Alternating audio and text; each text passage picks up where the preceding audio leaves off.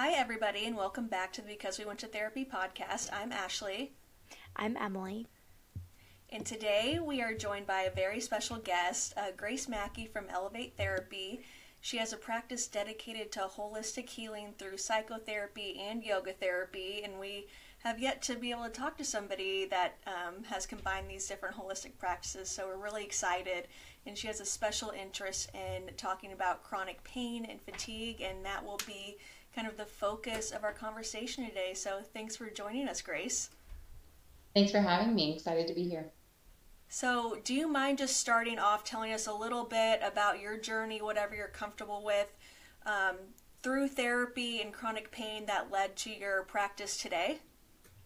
Yeah, for sure. So I actually started therapy when I was 15. My parents put me in there. Very, very, very grateful for it. Very thankful. After some trauma and just teenage stuff, I was diagnosed with depression, anxiety. And so that kickstarted my love for therapy. I mean, I say it all the time, it saved my life. I don't know where I would be today without it. And so I went straight into becoming a therapist or going to school for therapy right after undergrad. And so first and foremost, trained as very traditionally psychotherapist. But during grad school, I actually started to develop a lot of chronic pain all over my body and fibromyalgia. And so I went to multiple different doctors, chiropractors, the whole nine yards. Eventually, I was seeing a naturopath who said, I think you need to see a psychologist. And I remember thinking, like, all right, I mean, I'll try anything at this point, but sure.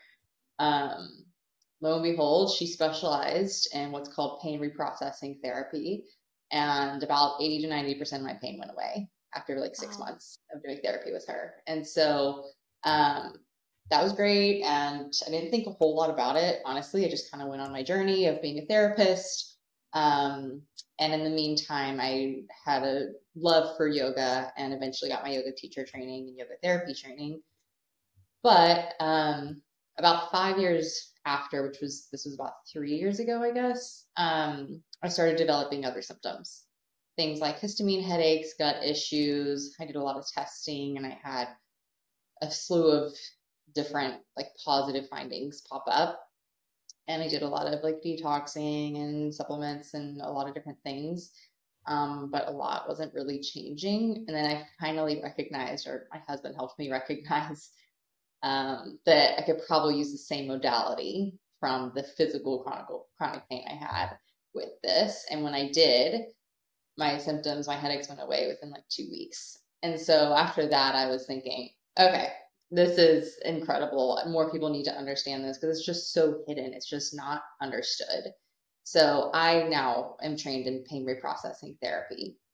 And so now that's solely so much of what I'm focused on. I see individuals for it, and I have a group program that I also see people for chronic pain, anxiety, fatigue, these symptoms that haven't really gone away with other kinds of treatment and that are still lingering.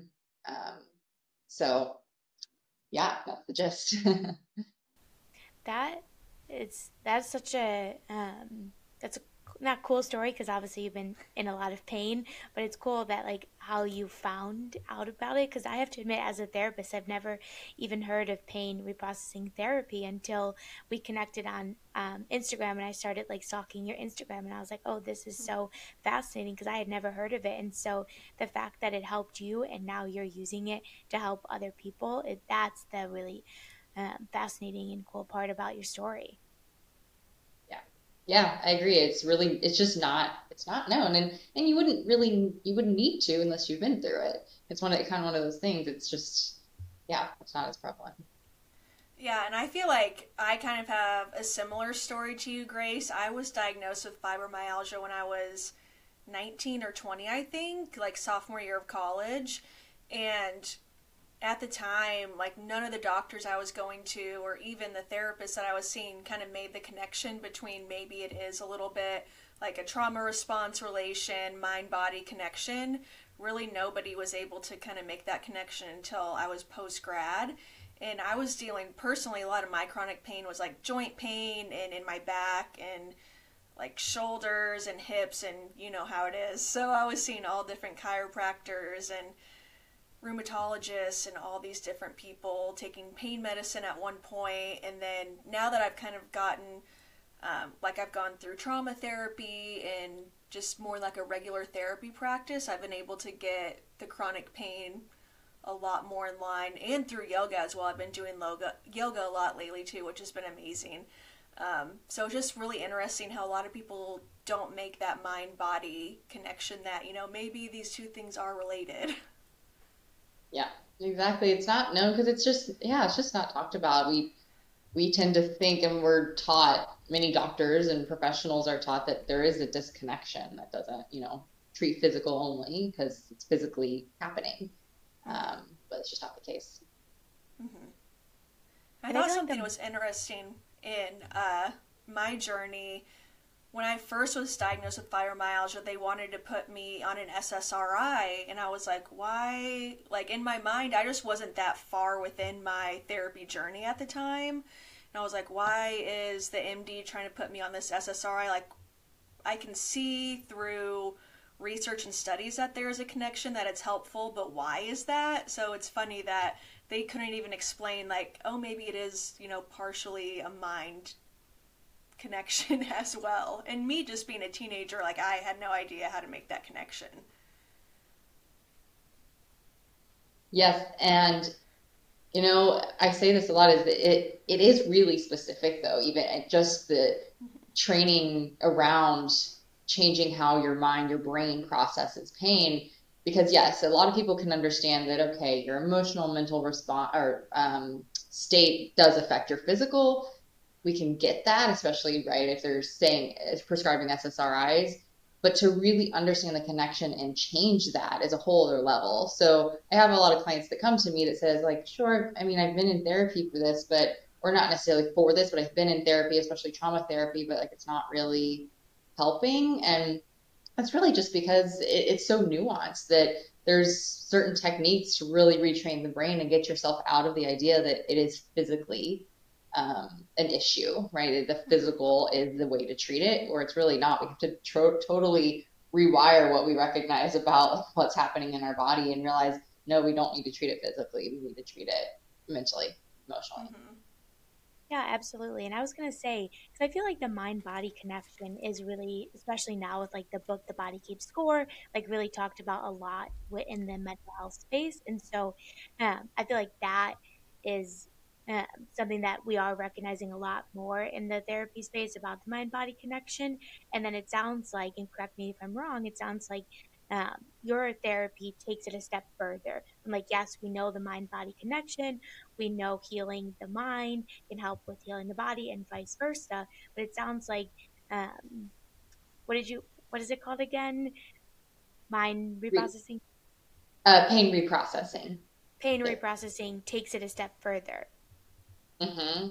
It does. It acknowledges that, well, a couple of different things. One, a big part of treating is psychoeducation. It's a huge part of it, because no matter if you're the client, the therapist, like, you need to understand and change the way you think about your pain. So you need to understand what's happening, how the brain is working, and then really rewire your understanding of, okay, so it's not that the x-rays are showing a bulged disc in my back, or it's not that my gut tests are showing, you know, mold toxicity. That those may be true, but that's still not the original cause of the pain. And so we have to make that like really big shift and like kind of mental gymnastics to change that. So once we understand it, then our brain can kind of kick into gear and be like, oh, okay, well, if that's the case, then sure, I'll stop sending signals of danger to your body. So it does. It has to, yeah, it does, I guess, take it a bit further. Yeah. Mm-hmm. And to take it back to just like the very basics of chronic pain, if somebody that's listening isn't familiar with it, can you kind of describe what different people see, like how it manifests in the body? Yes. So the term pain, chronic pain, sometimes can be central to literal like joint muscle pain. I use it oftentimes more general in terms of pain or symptoms, sensations in the body that don't go away. So it could mean things like back pain is very, very widely spread, and oftentimes what we call neuroplastic pain. Neuroplastic pain is the term that describes chronic pain that's not treated physically. It doesn't need to be treated physically. It needs to be treated mentally and emotionally. And so that term means basically that, like, sure, there might be these physical manifestations in your body. Kind of like I said, there might be, you know, an X-ray or an MRI that shows something that's off in your spine. That might be completely true. But at the same time, it doesn't need to be treated physically. So actually, it's shown that 64% of people that have some type of either disc herniation or bulge disc in their back don't experience pain from it. And so it just begs the question, like, well, then why do some people experience it and some people don't, when they may have a very similar issue physically in their body? So let me bring it back. So chronic pain is what happens in the body when your brain says, I can't really handle this other mental and emotional state of being. I can't handle either the trauma that I've gone through, or I can't handle like the life transition that I'm going through right now, because that's too painful. I don't know how to handle it. So instead, I'm just going to send some signals to this part of my body, part of your body, like, oh, cool, there's something wrong in your spine. I'm just going to send signals of pain there. So you feel that pain instead of the other pain. Mm-hmm. So a huge part of this process is recognizing how to handle and deal with the mental and emotional, so that our brain doesn't have to send signals of pain and danger to the physical body. And really, it's sometimes it can be hard to sit with when you recognize it, because then it feels like that's really it, or, oh man, I'm kind of weak for not being able to handle this. But that's not the case, because it's just more widely accepted to feel physical pain in our society, mm-hmm. right, in life. Mm-hmm. So. Mm-hmm. Yeah, did that cover that question? I probably went a little, okay. Right. No, that definitely covered it. And so what I'm hearing as a trauma therapist myself is that it's almost like the, like how people develop, like, I'm an eating disorder therapist too, so how people develop eating disorders, right, or how they, you know, develop other coping mechanisms, is this is the body's way of coping with the, like you said, trauma or difficult life transitions or just difficult life events in general. Their body decides to cope with it in that way. Yes. Exactly. And it's actually interesting you bring that up. I'm an eating disorder therapist too, even before this. And when I was going through pain reprocessing therapy training, we found out, or they talked about, how there's so many similar characteristics with people with neuroplastic pain as well as eating disorders. And when I realized that, my brain totally clicked, because it makes so much sense. A lot of characteristics like anxiety, perfectionism, a lot of worry, pressure on ourselves, very similar characteristics in those two populations, because we just hold everything in and we control it, right? And so it manifests in, yeah, like an eating disorder or chronic pain. So yeah, you're exactly right. It's what's happening. Mm-hmm. And I feel like a lot of chronic physical pain can be so cyclical once it comes back into the emotional side of it, because it's like your body hurts so badly, at least I can speak from my experience, that just that pain becomes a mental toll as well. And you're like, I don't want to, you know, get out of bed today, or I don't want to go to class or go to work or whatever it may be. And that can become a hindrance to even getting like the mental health, you know, assistance that you need too. So it's so cyclical, like one is just feeding the other, and then it's hard to get out of that cycle. Yeah, it is. It's funny, I just wrote a little bit of an article about this, of that. So yes, our physical pain can come from the emotional and the mental. At the same time, the physical chronic pain causes even more trauma, more emotional pain, because you're left just feeling hopeless and like, oh, well, nothing's really working, or I'm told that this is just kind of how it is. It's just a syndrome that can't really be treated. And so, yeah, a lot of depression and anxiety can come from it as well as lead to it. And this can really happen to anybody, correct? Technically, yes. I mean, I will say that there are certain characteristics for sure, kind of like I said. So there's lots of characteristics that meet a certain person. So there might be some people that go through very similar things in life, but they don't manifest in this, right? I guess kind of similar to any disorder. But yeah, I mean, if you have similar characteristics, and also it can be, it can happen within families as well. When you see, it's kind of just a coping mechanism that your brain can kind of take on, like, oh, well, I see these people experiencing this pain in their body. They're always focusing on their physical body or their health. Your brain just kind of takes that on because it's known, right? Mm-hmm. So short answer, yes. Yeah. Mm-hmm. Mm-hmm. Yeah, and it's sort of like we don't know, like, exactly why someone develops this over that when it comes to any disorder, right? And so, yeah, it technically can happen to anyone. And then there's, you know, genetics and, like you said, environment that plays a role. And so, yeah, it's just, it's really fascinating. I'm like sitting here thinking, like, why isn't this, like, talked about more, right? And that, like, our bodies can take on, like, yeah, we talk about that, right, in the mental health space, but that our bodies can take it on as a way to cope. Like, I'm having, like, a light bulb moment as a therapist myself, being like, this is so fascinating. And, you know, I'm wondering how many people, even the people I see currently, are dealing with chronic pain, and maybe we just don't talk about it because they don't think that that's, like, a mental health thing to bring up to your mental health therapist. Right. Oh, exactly. Yeah. Like, when I was in grad school, I was seeing a therapist for something totally unrelated and really, really struggling. But I mean, I might have mentioned it, you know, a couple times that I was just struggling from it, but, you know, we didn't talk about it. Because, yeah, if you don't know, as I don't know any other therapist really that does this, that knows about it. So yeah, it's not widely known. That's why when I came across your content, I was like, we have to get her on the podcast. Like, this is so fascinating. And I feel like more people need to know about this, whether you're a mental health therapist or not.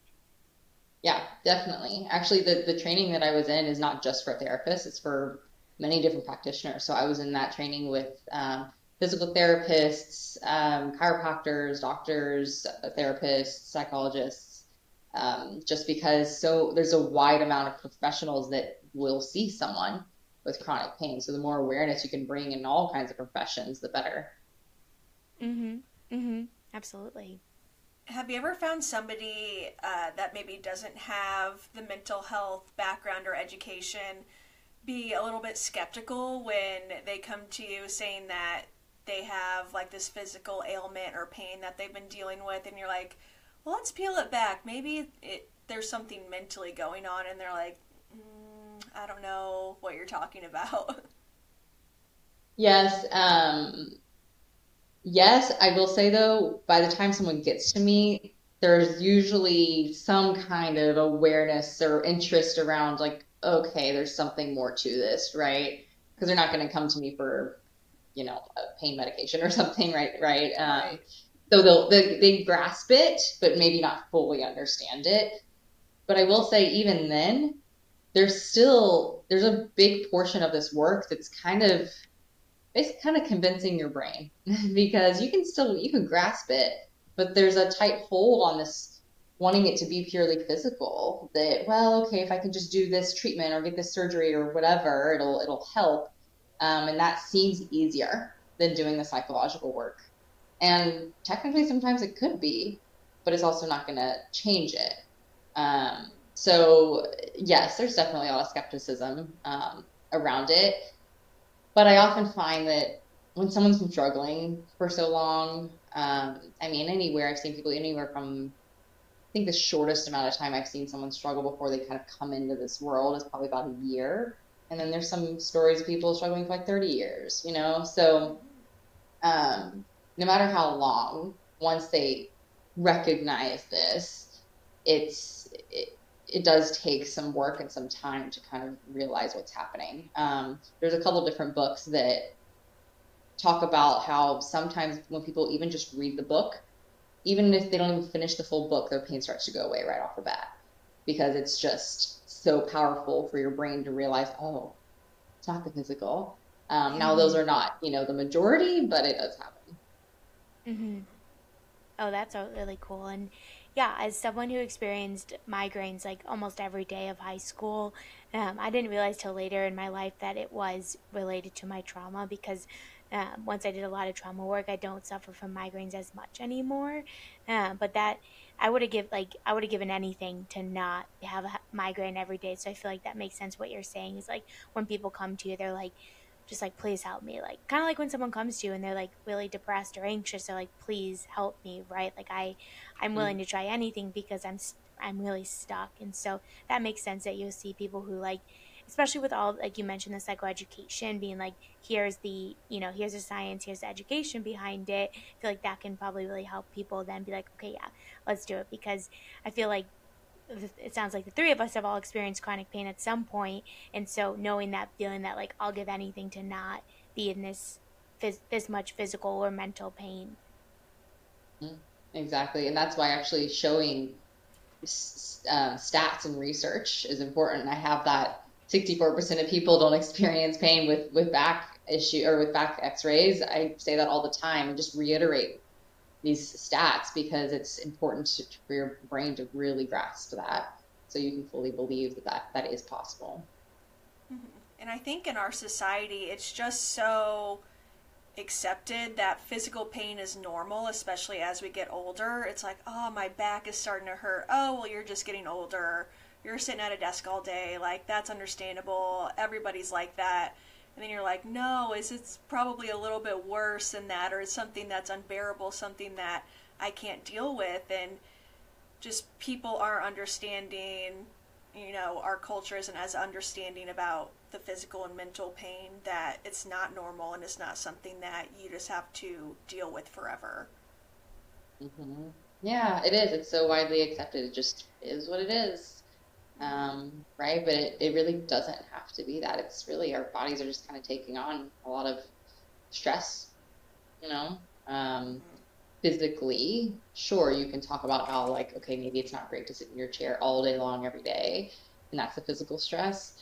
That might be true, and there's a lot of like mental and emotional stress that your body takes on, for sure.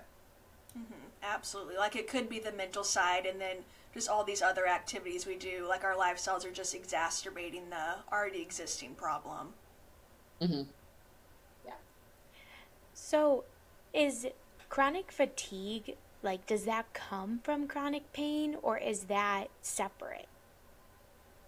It can go together and it can be separate. Okay. So chronic fatigue is its own syndrome, chronic fatigue syndrome, or ME. And I always mess up exactly what that word is for ME, but that's the letters for it. It is separate, but also, so it can just be diagnosed on its own, but oftentimes it goes along with some other kind of chronic illness, some other kind of problem. Really what it is the body's just saying, like, it's the old fatigue, chronic fatigue is the ultimate form of shutdown in the nervous system. When your nervous system wants to shut down, well, it's just going to experience a lot of fatigue. So you just literally go to sleep, go shut down. But when chronic fatigue happens, when someone has chronic fatigue, if you've never experienced it, it's hard to grasp. People are like, oh, they're just tired all the time. Like, whatever, have some coffee or something. But it is this like bone on bone, like total fatigue of the mind, of the body, usually a lot of brain fog. That's just like, it's just exhausting to even have it. And it happens no matter how much sleep you get. Rest does not change anything. And so the thing is, though, the way that we treat it is actually the exact same with chronic pain. It's basically just retraining the brain to say, actually, I don't need to shut down right now. I'm actually okay. I'm safe, right? Reestablishing safety in your body and your nervous system so that it doesn't need to shut down. The thing is that there's so much... there's a lot of treatments around chronic fatigue that are not necessarily treatments, just managing it in terms of detoxing the body so you don't have any toxins in the body, changing your diet, things like that, which I always say are not bad things, but if that's the only way you're treating it, you're not really treating the origin of the issue. And so you have multiple people. I struggled a lot with chronic fatigue throughout many years, and use the same techniques that I use for pain for the fatigue, and I don't really have that anymore. I feel like that's definitely a symptom that I had with my chronic pain for a long time as well. And like we were saying earlier, there probably was lifestyle things, especially with being a student at the time, that were exacerbating it. But like you said, the first line of defense that a lot of people will suggest to you is doing like elimination diets, or, you know, eliminating certain things in your lifestyle or certain types of food. And I'm like, I agree there can be benefits to that, but also my problem is not that I'm just eating gluten. Like, my body is shutting down and I can't think and I can't stay awake during the day. So I think it's great that people are kind of now realizing that it's also just like your body trying to cope with this mental load. And it's not always, like, you even touched on histamine tolerance earlier in the conversation, which is something that I looked into as well. And I don't know if just as a non-therapist, it's easier for people to kind of look at their diets or what they're putting into their body to try to control, like, what, you know, is causing these symptoms, rather than thinking, oh, maybe it is like a trauma response or something that I need to talk about in therapy. Mm-hmm. The tangible, the physical always seems easier to control, to manipulate, to change. Right? So like a diet seems like, okay, well, that's understandable. That seems like I can change it using a diet, right? I can work on that. Or I can go to physical therapy and do these things, or whatever it is. So it just seems easier, right? And again, that's just what we've been taught, is like the physical body is just a lot more accepted to work on. The emotional side of things is a little more murky. It's not as like straightforward all the time, you know?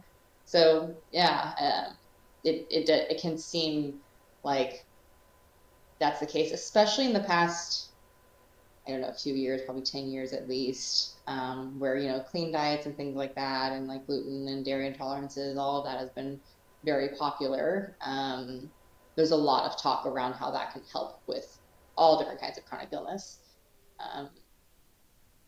And I'm a little sensitive to that because of being an eating disorder therapist too, that I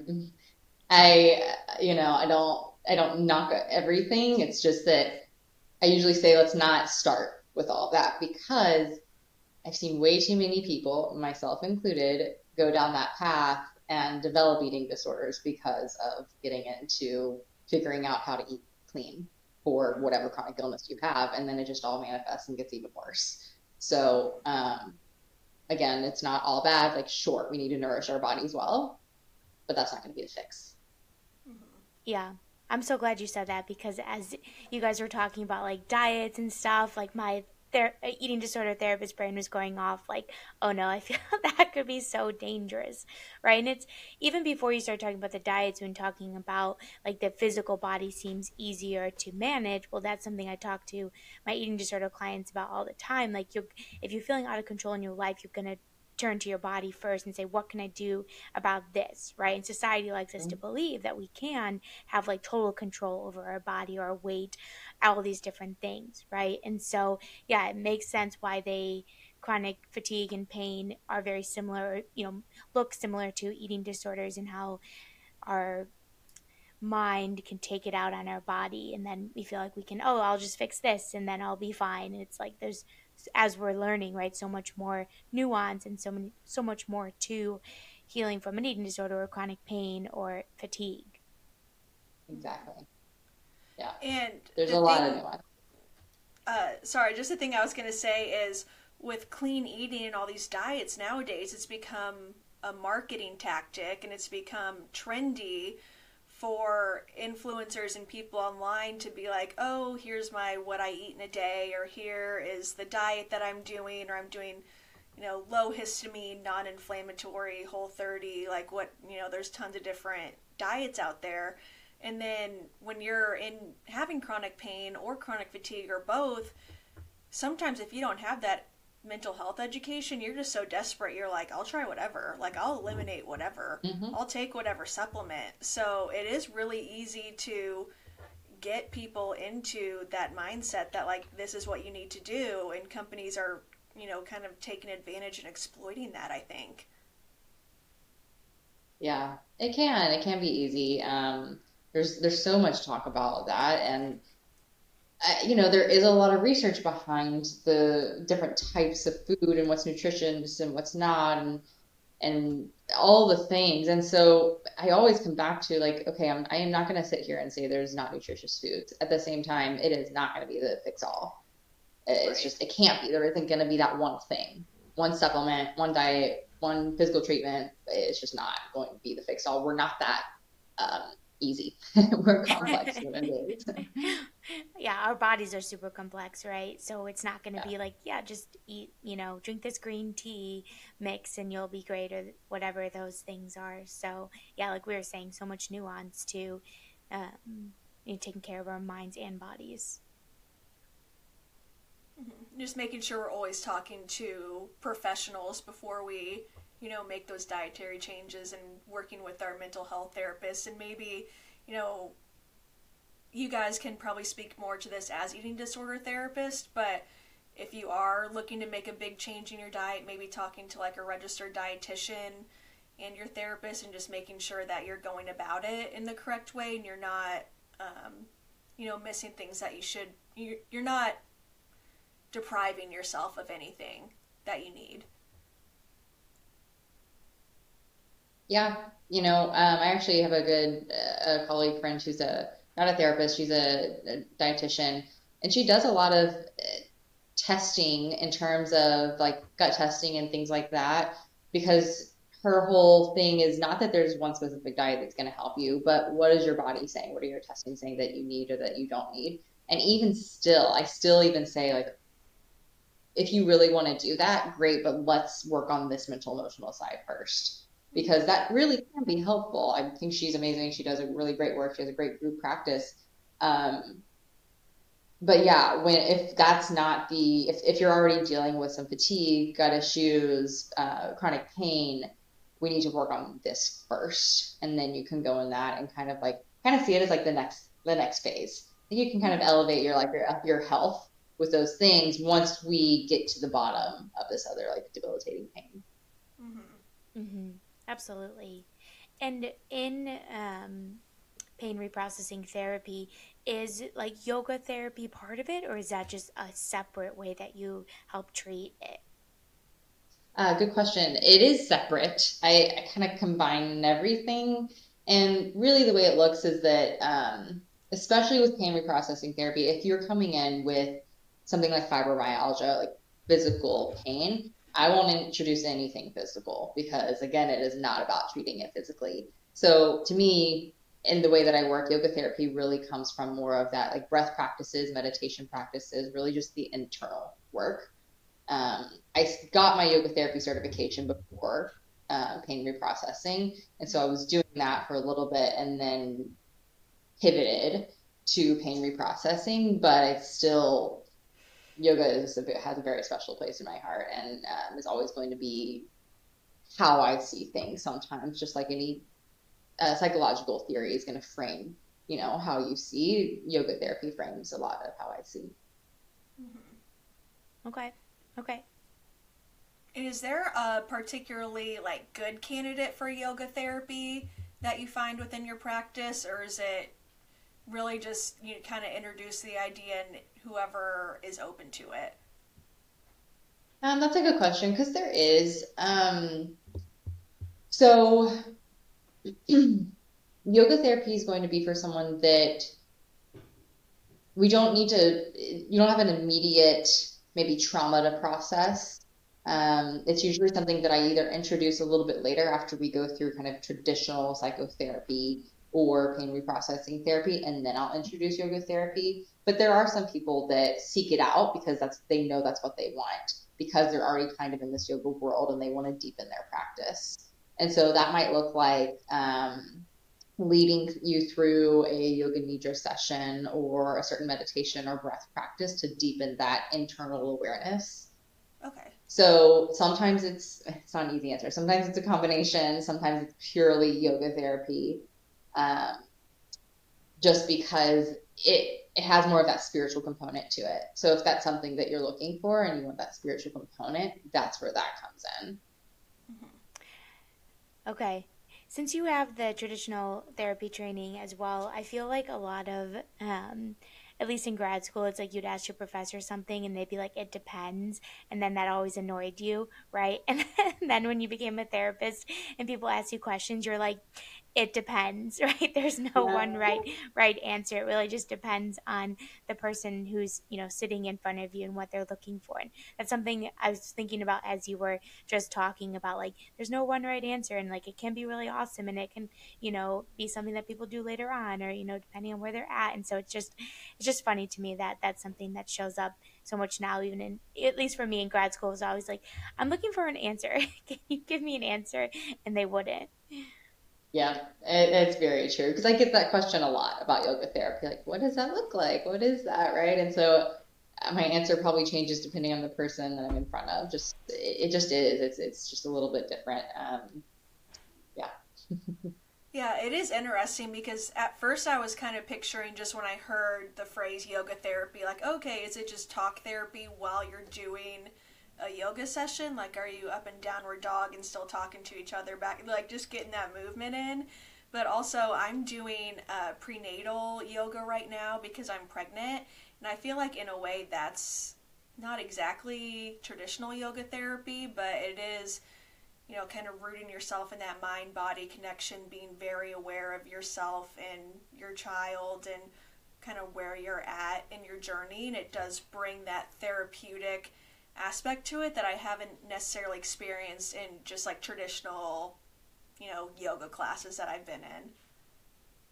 Yes, exactly. I will say this is probably an answer I would say to anyone, is that it's not going to look like, I'm not going to lead you through 30 minutes or an hour of like a vinyasa practice. It's not going to be a traditional kind of like yoga physical practice. Therapeutic yoga is very much so, more focused on the meditation, the breath work, and some restorative postures or poses. The whole idea is to go more internal, to recognize what's happening within your emotional, mental state, and connect spiritually if that's what you're wanting as well.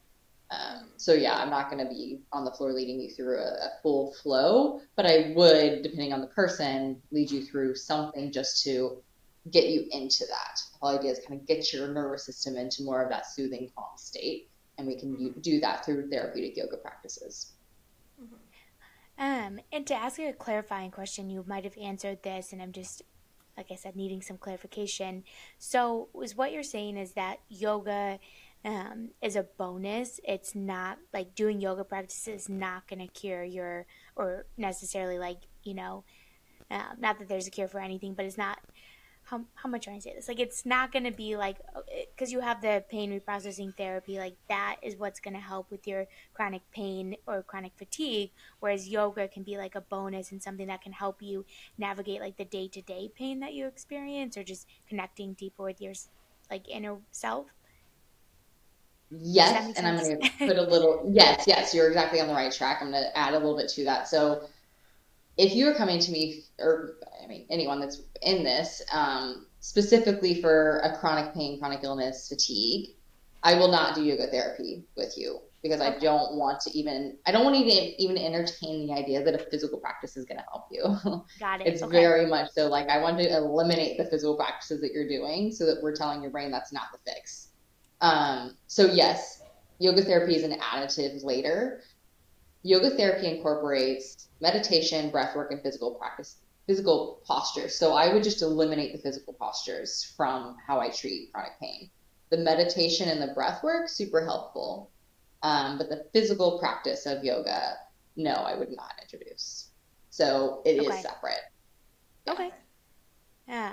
Thank you for answering that and clarifying that. And because, yeah, I saw on your Instagram story today about how you were experiencing some chronic pain, and then you know, took a few minutes to yourself. And so is that like something that you can do? Are there things that you can do like while doing the pain reprocessing therapy to help with the day-to-day, like when you're not in session, kind of like how we give our clients like coping skills or things to do outside of sessions?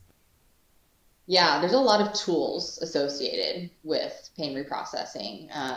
So a lot of like talking to yourself, verbal tools, kind of like there's visualization, kind of talking to your brain in a different way and training your thoughts.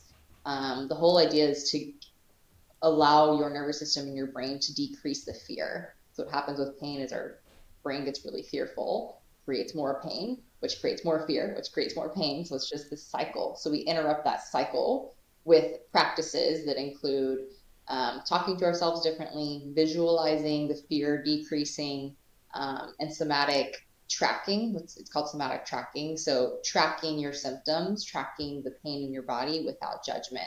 So kind of that idea of a very basic meditation of just noticing without judgment. It goes just a little step farther in terms of your symptoms.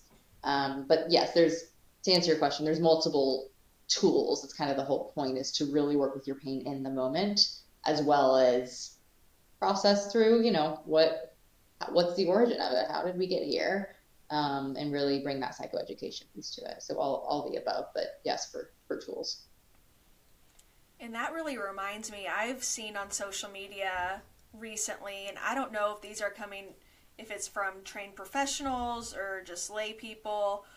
So I don't know how much credence there is to it, but people be like, oh, let's do this certain hip release pigeon pose, and you store trauma in your hips, and then do this stretch, and then you'll help release the trauma. And I'm like, well, I don't know, that seems kind of intense. Maybe I need to avoid doing that now. Is there any credence to that? Or that's a good question. I don't know if you've seen that, but yeah, it's very in yoga. It is just widely known that, yeah, the hips hold trauma, hips hold anger, hips hold emotion, hips hold a lot of emotional, mental space there.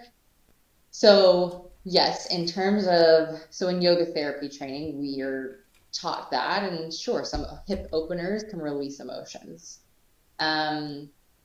If I'm coming from a chronic pain place and pain reprocessing place, I wouldn't use that because, again, it's not about the physical. So no, there's nothing wrong with it. There's nothing better. There's not one that's better than necessarily the other. I guess it, again, depends on where you're coming from.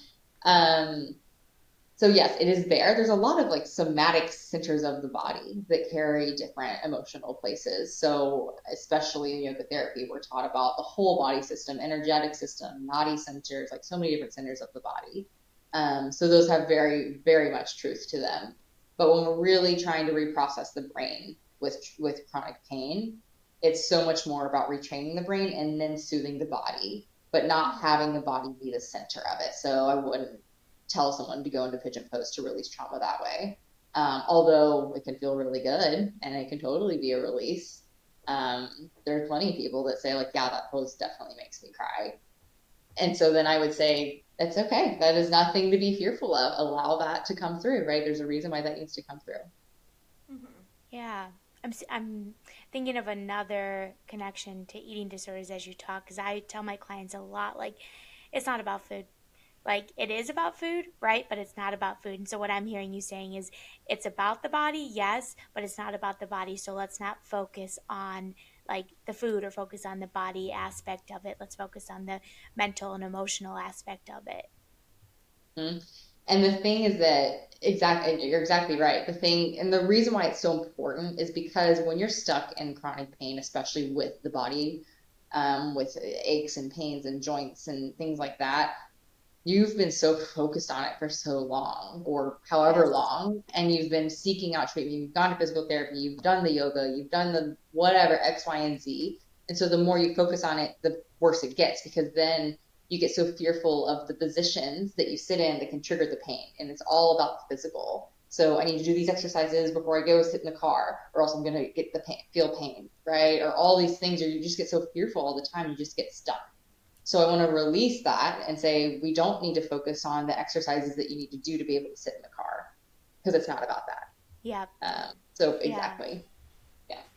Yeah. No, that's fascinating. It's you obsess about food 24/7 if you have an eating disorder. So it makes so much sense that if you're experiencing chronic pain or chronic fatigue, you obsess about that 24/7. So let's not obsess about it and focus on something else.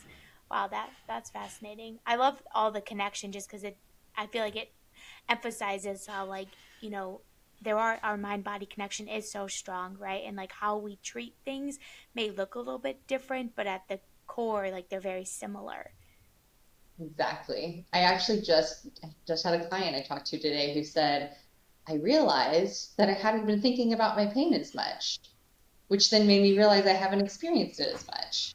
And it kind of ends up similar, and I just made this connection, similar in eating disorders, where if you recognize that you're not waking up and going to bed thinking about food, something's changing, right? Yes. With her, she recognizes like, oh, just thinking about my pain used to consume me all day long, but I just realized I've had a couple days where I hadn't even thought about it.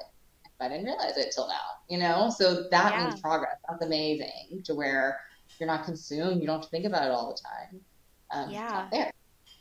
Absolutely. That's one of the, and I don't want to speak for you, but I feel like that's one of those moments where it's like, this is worth it, right? Like when you have a client tell you something like that, like this work is hard and it's also worth it, because how amazing that someone's not sitting thinking about their physical pain, even if it is just for a couple of days. Like that's amazing. And the work you do is amazing. And this conversation has been so awesome and enlightening in so many different ways. Yeah. Feels great to hear that. I was all like, yay, win. Yeah. Absolutely. Yeah, so just to wrap it up really quick, like Emily said, this has been an amazing conversation to, you know, just break down this mind-body connection. And I was looking at your TikTok recently, actually, and you had some great just like quick little tips for being able to do like little releases throughout the day or to get out of that stress cycle. So do you have any quick tips our listeners can take with them just for like how to break out of the stress cycle during the day if they just need like a little 5-minute thing to kind of get them going through the rest of the day? Yeah, so there's usually like two small things that they can be complex, so you end up needing a little bit more information around them, but for sure when you start to recognize that you're in the stress cycle, like when you recognize your specific signals of stress, when you're in that like fight, flight, or freeze zone, that's one of the most important steps, because once you can become aware of when you're in that, meaning what is your brain saying? What are your thoughts saying? How does your body feel? What are your actions? What are your behaviors? Are you someone that tends to shut down and just wants to like go to bed? Are you someone that gets really anxious and like can't sit still and needs to do X, Y, and Z and multitask all the time? What are your signals of distress? So once you understand that, then you can recognize, okay, I'm in this, and I want you to give it a name. Like I call my fight or flight zone the red zone. When I'm in the red zone, I don't make decisions from that place. I do not continue as much as possible to theorize and analyze all the things that are going wrong in my life, because your brain automatically looks for what's wrong. It's primed to do that. It's trying to protect you.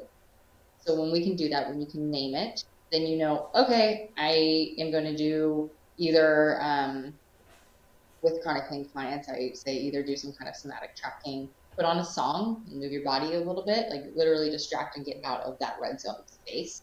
Now, again, you're not perfect. It's not going to happen every single time. I know we can't just like switch on a dime, right? But the whole idea is to like recognize and stop what you're doing. If you can, at least don't make like full on decisions and from that place, because you're not you in that. You're in your primal state. You're in your protective zone. Your brain's trying to protect you. So there's a long way of saying like start to become really aware of your signals. I have a nervous system tracking guide that you can download from any of my socials that helps you understand this. You just sign up and you can download it, and it'll get you clear on what your signals of distress are. And then when you recognize that, stop and use your breath. Our breath is the number one way to help calm our nervous system. And so when we can use our breath, then we can at least get into maybe a somewhat separate state, and then do some sort of distraction technique, whether that's going for a walk, listening to a song, other little like somatic tools that I do talk about on my page and things like that. So it's hard to like pinpoint it exactly because there's so many different techniques, but yeah. No, absolutely. Well, thank you for that. 'Cause yeah, like you said, and like we've been saying this whole episode, right, there's so much nuance to it and so much psychoeducation that needs to happen to it. But breath work is so underrated, and so I'm glad that you brought that up and how it can help regulate our nervous system, which is such a key component to a lot of mental health aspects and physical aspects. So yeah, we appreciate you sharing and appreciate the work that you do and getting the word out there about chronic pain and fatigue. Yeah, thank you. I love talking about this stuff, so I really appreciate you having me on. Yeah, yes, definitely. Absolutely. Do you want to let our listeners know where to follow you and your website? And we'll list it in the show notes as well. Yeah, for sure. So I'm on Instagram and TikTok at healwithgrace, heal.with.grace. That's where I'm most active. I also, my website is elevatetherapywellness.com. And so I show up there very regularly and I see individuals. I also have a group program for chronic pain. The first one is starting in March. So if you're interested, you can find more information there or on my social media. Okay, perfect. Thank you so much for joining us today. Thank you. Thanks, y'all.